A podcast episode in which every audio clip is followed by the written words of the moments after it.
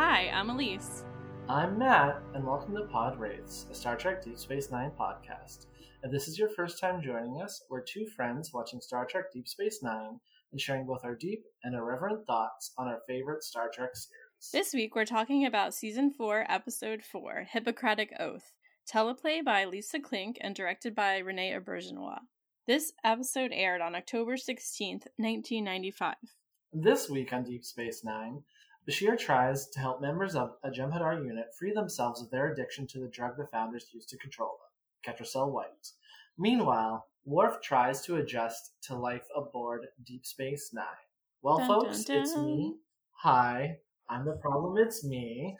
Obviously, you'll you'll hear this in a regular amount of time after we post the episodes we recorded before I moved. But I have moved, so we're hoping to get back on a more more regular schedule after the long hiatus. But also because I've moved, I seem to have misplaced the cord for my higher end podcast mic. So I am using a janky mic with my janky headset right now. You're so janky. So apology. I'm so janky. No jank at Pride. Um, so I'm so sorry for the shoddy audio this week, or what I anticipate to be the shoddy audio, audio this week. Hopefully, I will find the cord soon. For some reason, the way you said shoddy, it just made me think of like, what's that song that's like body yada yada, like shoddy yada yada? I don't know why. Oh, yeah, yeah, yeah, yeah, yeah, yeah. Brains. Brains. All right, Elise. Speaking of brains, Yes. did your brain remember this episode? Um, no, I did not. But I do remember it from watching it three months ago in preparation for podcasting about it. oh, drag so I just want to I just want to alert the listeners that I was also very busy the last few months, so it's definitely not on Matt that we haven't recorded. it's on both of us. We've been really busy uh, living our lives, and I'm really glad we're back to this. But also, you know, it's been a good few months. I think good changes. turn and face the strain. Changes. Isn't that what we're doing when we're watching Star Trek? I mean, from a certain point of view, if I can quote the other major. no, you're not allowed to. Oh, oh, okay. No, sorry, I'll take it back. So when I rewatched this episode this morning, it was with my mother, who we all know is how I got into Deep I Space your mother. Nine. And she literally was like, ahead.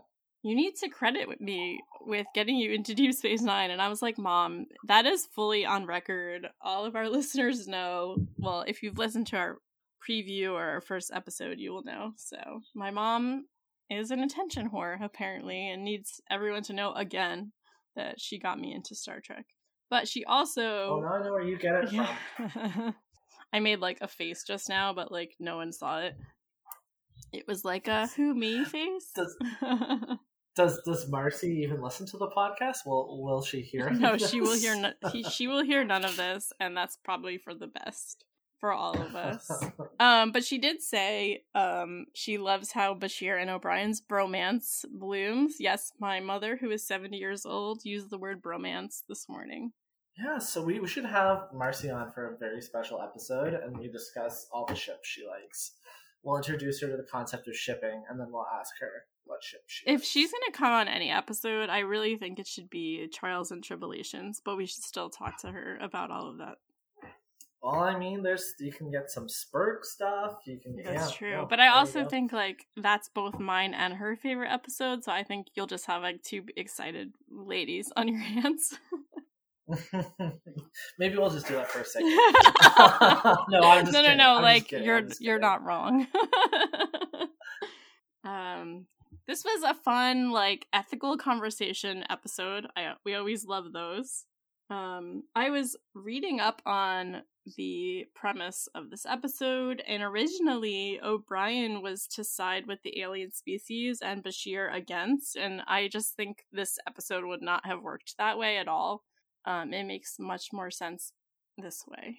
If it was like O'Brien Yeah. and then like everybody else was on the other side, I think it'd be fine. Like for example, in the episode Tosk, like he had like more empathy for that character Yeah. than everybody else and kind of like adopted him. But Bashir is always going to be empathetic with someone, regardless of his Starfleet training as a doctor, as the yeah. Jem'Hadar claim. like, I just think that's the type of person Bashir is. Not that O'Brien isn't, but he thinks differently based on his longer experience, probably also just in Starfleet in general.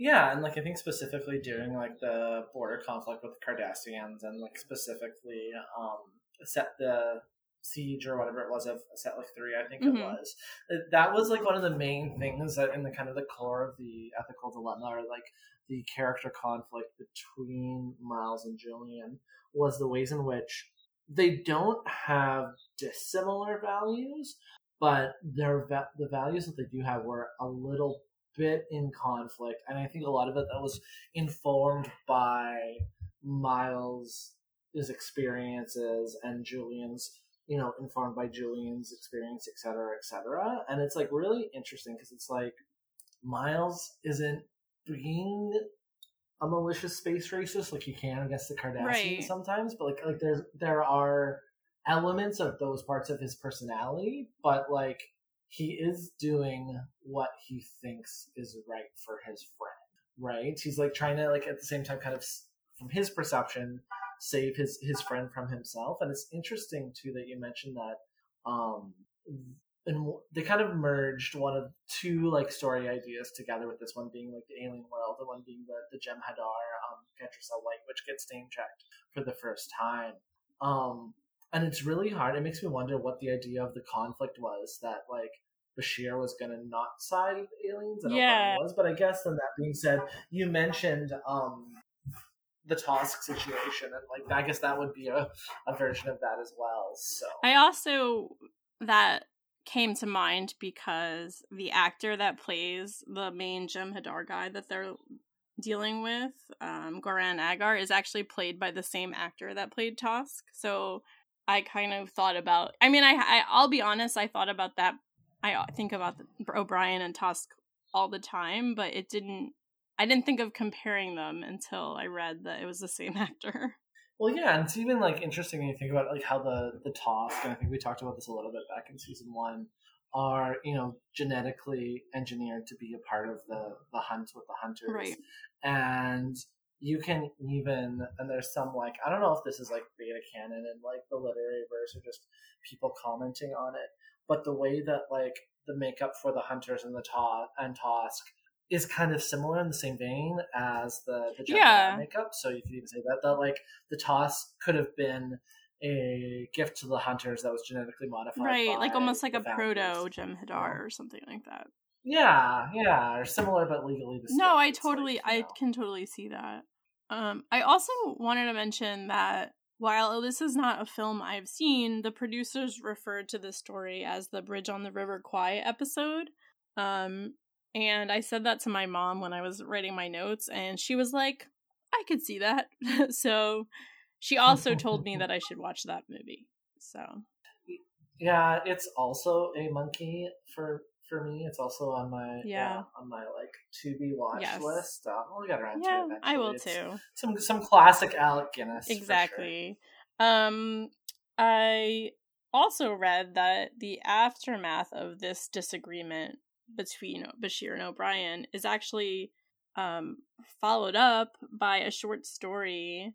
Um, and I guess the book is called Prophecy and Change, but the actual story is called Broken Oaths. And I was wondering if you'd heard of that or read it or anything like that. I haven't.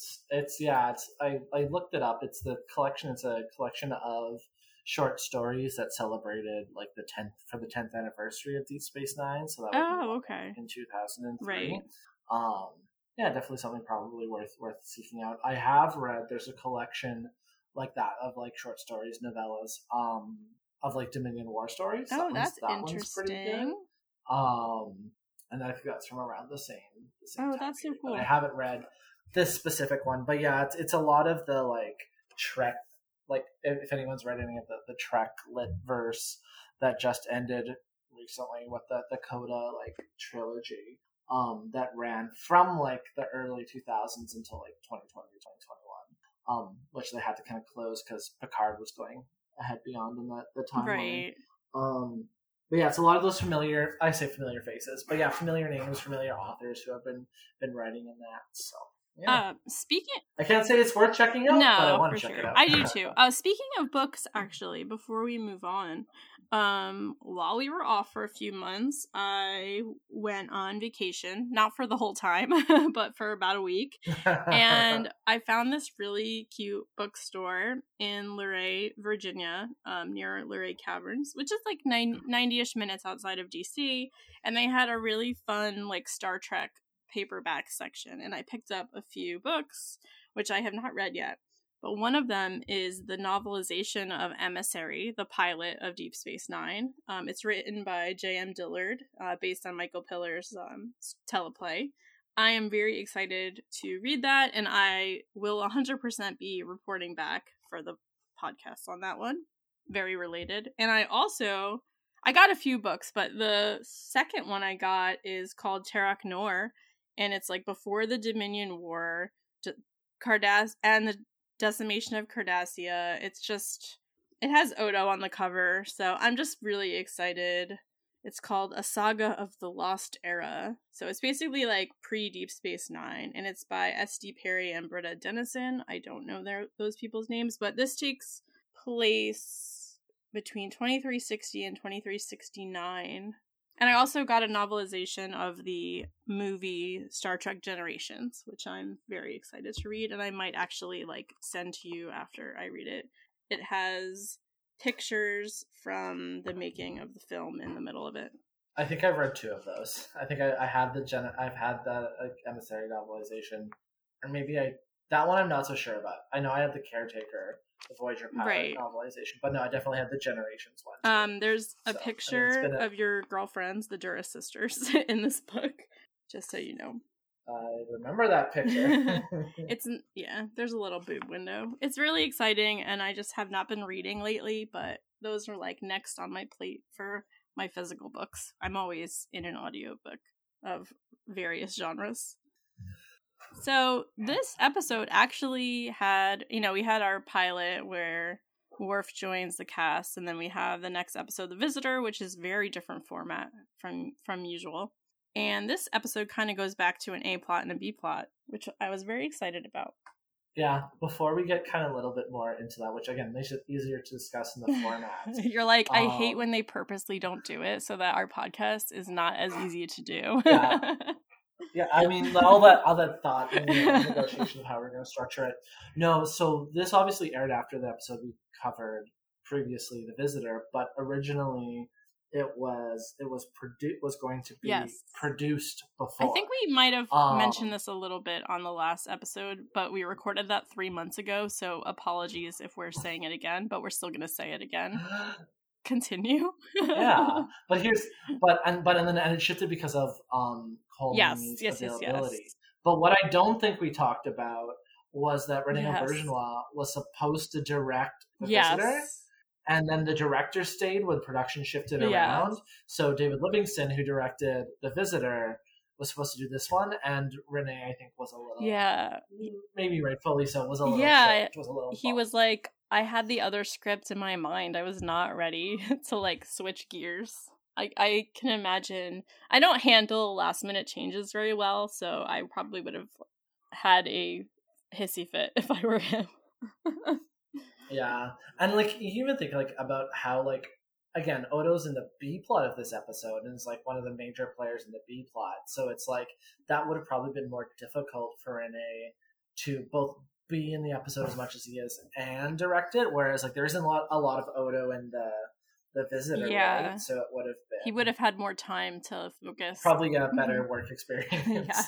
being in the makeup chair for hours and hours while you're prepping your scenes as a director. Yeah, and he actually else. So, like, m- he actually like changed in this episode too. So it's not even just he wasn't just Odo. Like he was he was gooey at at different parts. So so there was a lot going on.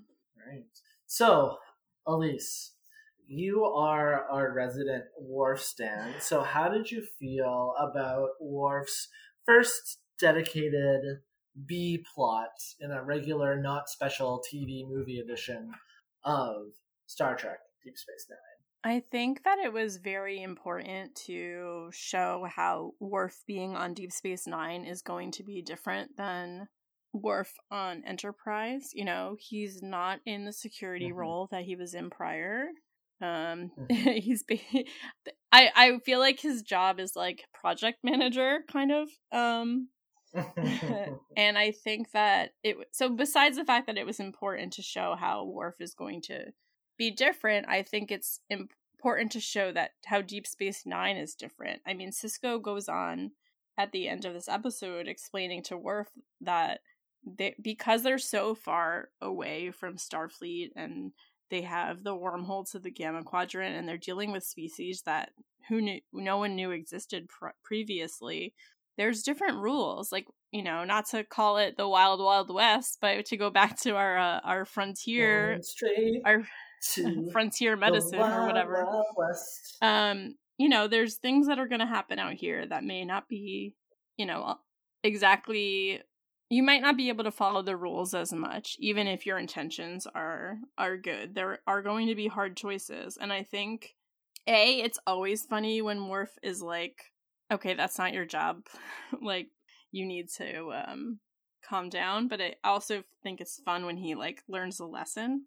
So i really hope that he i don't remember a lot about Worf being on Deep Space Nine, to be honest, since I've only seen this show once. But I am so excited to see him interact with everybody.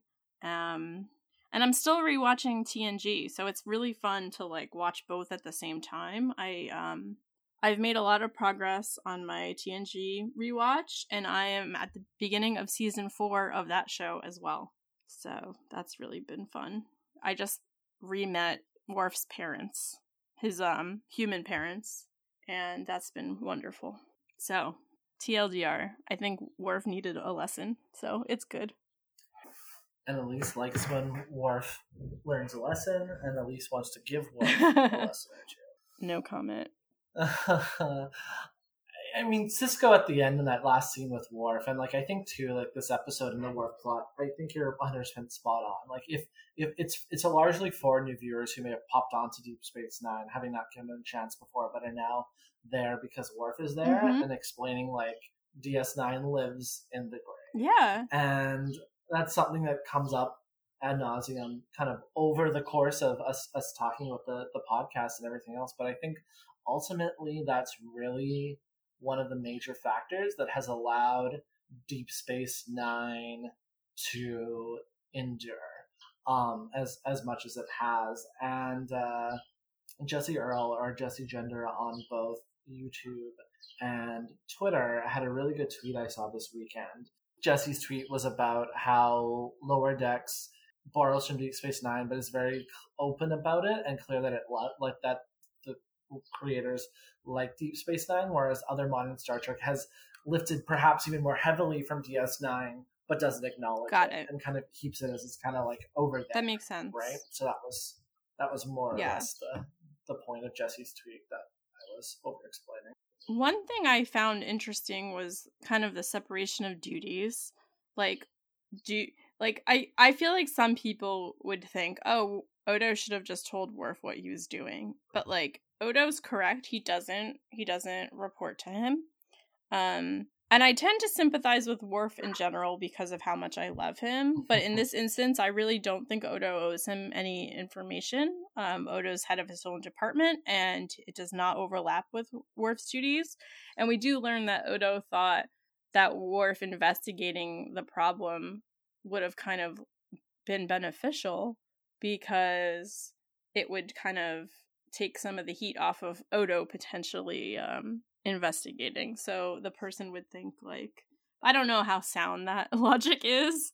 Um, but I mean, on if Odo had said, "Hey, I got this under control. Don't worry about it," which he, I mean, he kind of did say that to him, but just not as like if he had said, "I have a plan." I feel like Worf might have backed off, but then we wouldn't have had this fun lesson. So I will say the one unbelievable part of this whole plot is that Quark is acting as a narc against this smuggler guy. but yeah. I mean, Quark does what's best for for. No, I- I know. So yeah, um, I'm sure there's a real acquisition about it.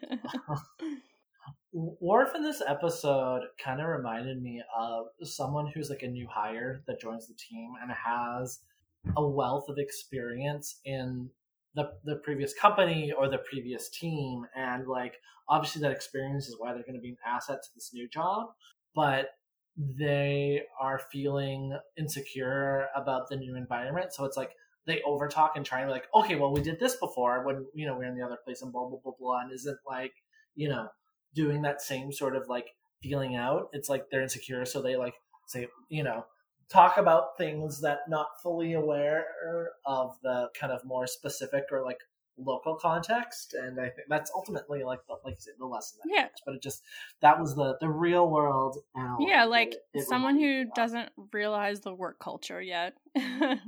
Yeah. Yeah So in our A plot, we have our two besties, Bashir O'Brien and some Jem'Hadar folks. The Jem'Hadar, unfortunately, are not part of our besties for life, but you know. but i mean maybe they could have been in another life right like I just, uh, her, I just like even though you said it in your your voice, as soon as you said in another life, I thought of Desmond from Lost. another life brother Yes. Mm. But like i mean jokes aside it, it the episode is drawing parallels between um how Guranagar, I think that's how you say it, Guranagar. Garanagar. Guranagar. Garanagar. Guranagar. Guranagar. Go. Garanagar sounds like that would be like a villain. Away. That would be like a historical villain on the show Bones, but I'm just saying that because they had like a multiple season thing about like a Gormogon, and so it got I got it in my head.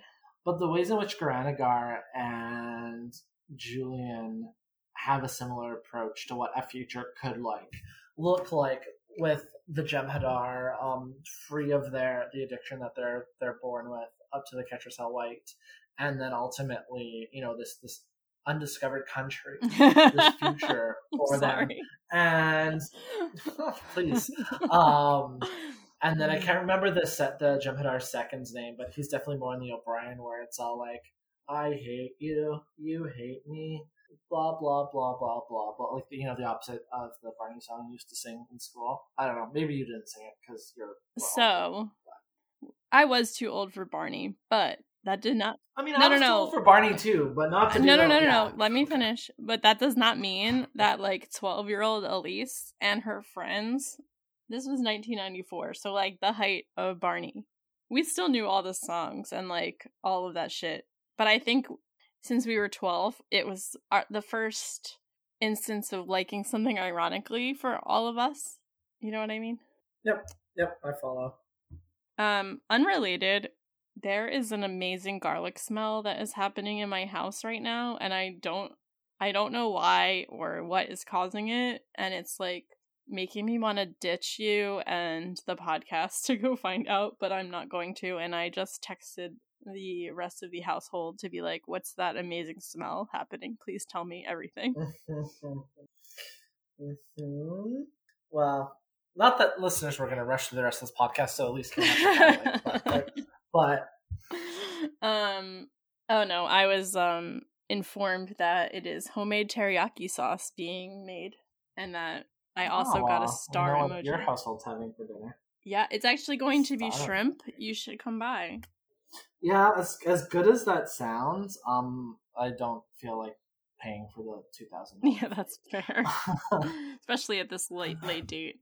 So we have two besties and i love when o'brien and bashir are in this situation because they have extremely i mean don't get me wrong they're still two white dudes that are from that are human but they grew they grew up and lived very differently i feel. And they've had different experiences and so they're going to have different opinions on this kind of to do what to do that didn't make sense but you know what i meant no, I, I, I, I follow what you mean, and like in like classic Star Trek fashion, you have like the moral dilemma at the core of the A plot of this episode. But ultimately, it's like both characters represented to me like the dueling um, pillars or realities of the liberal, like lowercase liberal, like you know, colonialist collective security, just of the Federation in general, and that ideology, like the push and pull between Bashir's idealism and you know genuine desire to create change and make something better versus the more military, slightly militaristic, like more of like um O'Brien's perspective in, in realism, and again, not being like super hawkish per se, um, but you know, it's the idea of like sometimes a cigar is just a cigar, and you know, this person will smoke the cigar. I don't know. I, I, that that that one doesn't make sense, but yeah, just kind of like the two the two solitudes of what the Federation or what Starfleet is in kind of conflict there. Yeah, I, I see that. And I also think that regardless of either of them being right or wrong, there there is something to be said about the fact that they are not alone. So Julian's decision to help them and O'Brien's decision to not help them like affects the other one. Yeah. So Julian can help them all he wants, but O'Brien is like, I don't want to be stuck here dealing with this. And O'Brien could be like trash in the trash in the place and escaping, and Julian's like, I don't know why I keep calling him Julian and him O'Brien, but this is where we are at. Um, and I just feel like it's interesting because Julian, I think, is being very selfless in this regard. Like he's not thinking of his own safety. He's also not thinking of O'Brien's safety. Um, he wants to help them. He's a doctor, and O'Brien's like only thinking about their safety. And so it's really interesting on the fact that there's also have different motivations as well. Yeah.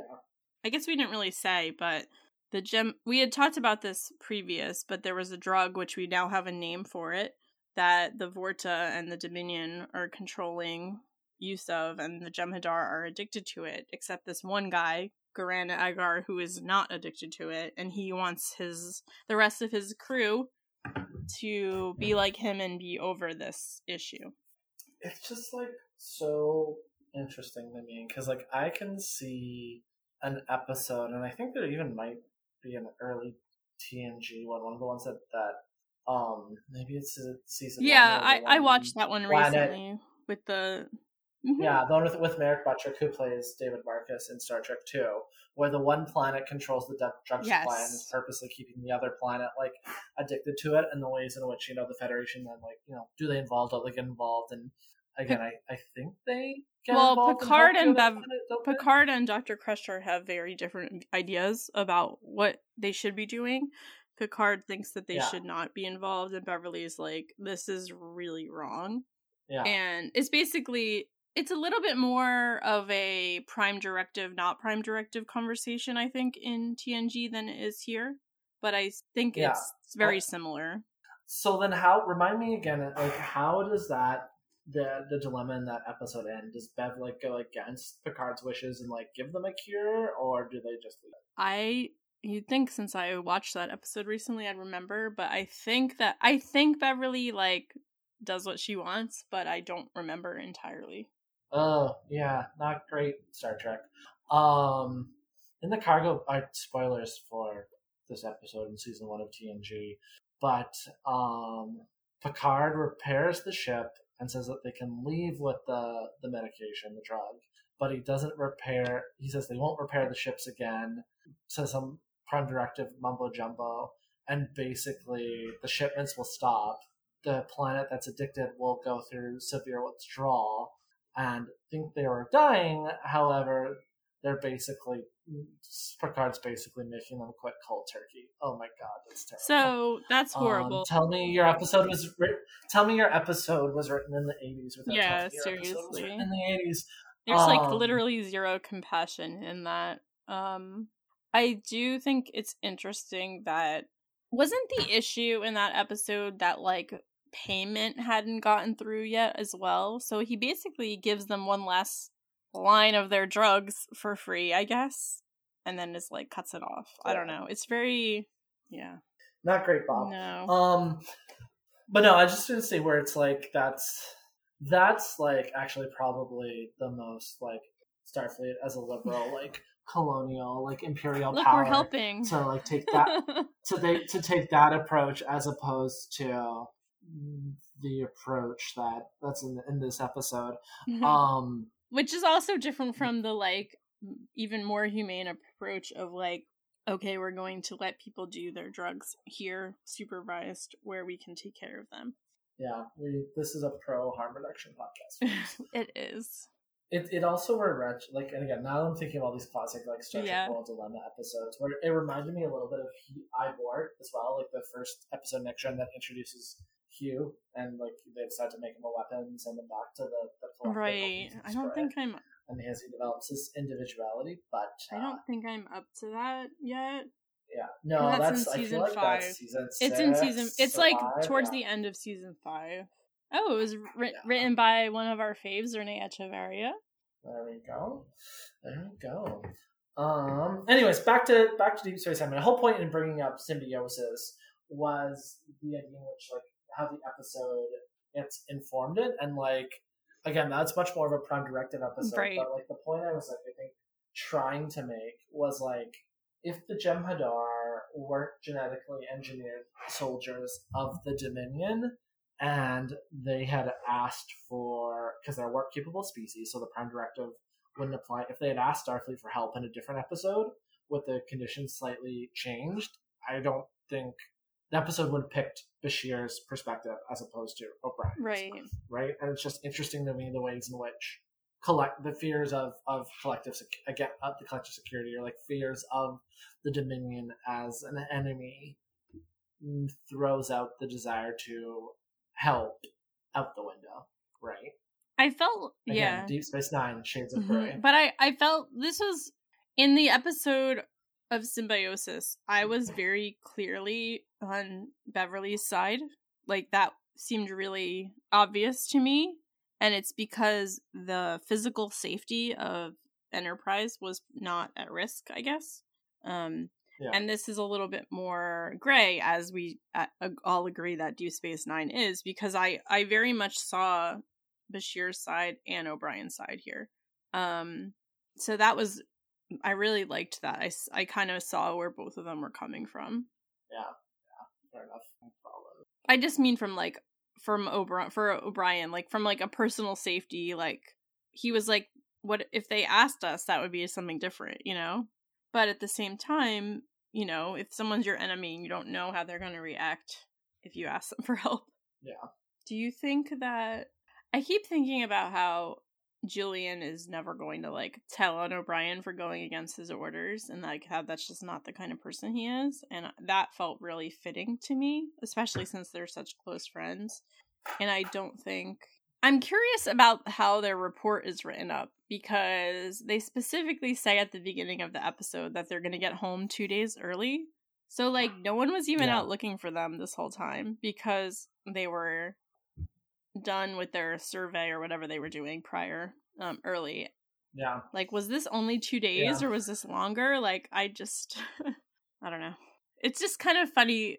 I don't mean like it's yeah it's funny to me that the rest of the crew like wasn't looking for them. I i find that like a f- amusing little tidbit. Well, they're too busy uh, giving Worf orientation to Space Nine. he's getting Um, his like um melrose place handbook or whatever There you go. There you go. Yeah, I guess they probably got together on the way back.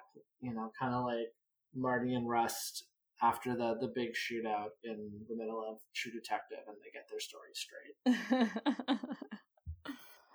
That's funny. I do like that at the end of the episode they were supposed to play darts and Julian's just like maybe in a few days. Like he's so hopeful. Yeah, that, that that was an interesting way to close the episode in that story, like on that that bittersweet note. But the idea that like they can get past this, It just this might take a little bit. like- yeah. an irreparable thing in their their friendship. Yeah, I But I, like- I feel that because I you know we don't always agree with our friends. Um, it's not often something this serious, uh, revol- involving the health of another species. But it is interesting to have a disagreement and to be able to come around it and you know either agree to disagree or realize that you know you're both gonna have you're gonna get through it. Yeah, it's just interesting, and I don't want to necessarily go too too far down this road and like overthink the episode, but it's like, is this something you should be able to get over? Like, I don't like, you know what I mean? Like, again, like I agree with you, and like I like it for like you know the series going forward, and because I like I like these two characters together. It's just like I don't know. I wonder how much time it'll take. Again, it'll take a week because it's Star Trek, but you know what Yes. I mean? Like. I don't know what the next was episode the- is, but I will be amused to analyze uh, Bashir and O'Brien and if they uh, interact with each other. yeah, no, fair enough. Fair enough. Um, was there anything else you wanted to chat about in the B plot or the A plot, I should say? no, I just in general, um, I just want to say I'm happy. I'm happy we're back. That's all. It's unrelated to the episode and just in general. Nice. Me too. Me too. I'm happy to continue to unpack and kind of just you know, get back to routine. I feel like I haven't had a, a steady routine in a while, so it'll be good. Yes, I agree. So this wasn't a this wasn't a particularly thirsty episode for me. Was it a? Did you have anything for the thirst quencher this week? Um, no. I was thirsty Me for some of that drug, I guess. No, I'm just I will say that the the the styling of the Jem'Hadar and like this is not uh, related to a thirst quencher at all. It just made me think of this. Um and how it's like it almost reminds me of like Lynch's Dune, how there's like pipes like like I don't know, plastic like yeah, shit, that- like it kind of- it reminds me of the, still Baron a little bit. Like Oh, okay. Like- okay. Yeah, Well, yeah. although that's a little more squirty. Yeah, and I, and I think we've been talking like again, we named two other Star Trek episodes in our discussion of the A plot, so I think we would have the most the most uh um the same blah blah blah blah blah blah blah. That's all, folks. We'd have the same. I think we'd have the same nominee for most Star Trek thing is it's the classic Star Trek ethical dilemma. Yes, I would completely agree, and it's really funny because J.M. Dillard, who actually wrote the emissary novelization that I was talking about earlier, has a book, Star Trek Where No One Has Gone Before. And she commented that this episode represents the very best of Star Trek t- tradition, for it compels us to look upon our enemies with insight and compassion, realizing that they are much more than a faceless evil. And I really think that that is it's the most Star Trek thing of the episode for sure. Until next time, Elise, where can folks find more of you on the internet? Yes, you can find me on Twitter, Letterboxd, and Storygraph at chicken double underscore tendi. That's T E N D I. And you? You can find me in you can find me on Twitter and Letterboxd at, at Mattyhugh, M A T T Y H U G H. You can catch us together on Twitter and Instagram at podwraiths. You can email us at podwraiths at gmail.com. Please remember to rate and review us on the podcatching system of your choice. Thank you to our editor Melissa and DJ Empirical for our interstellar theme song. Until next time, computer and program. Bye.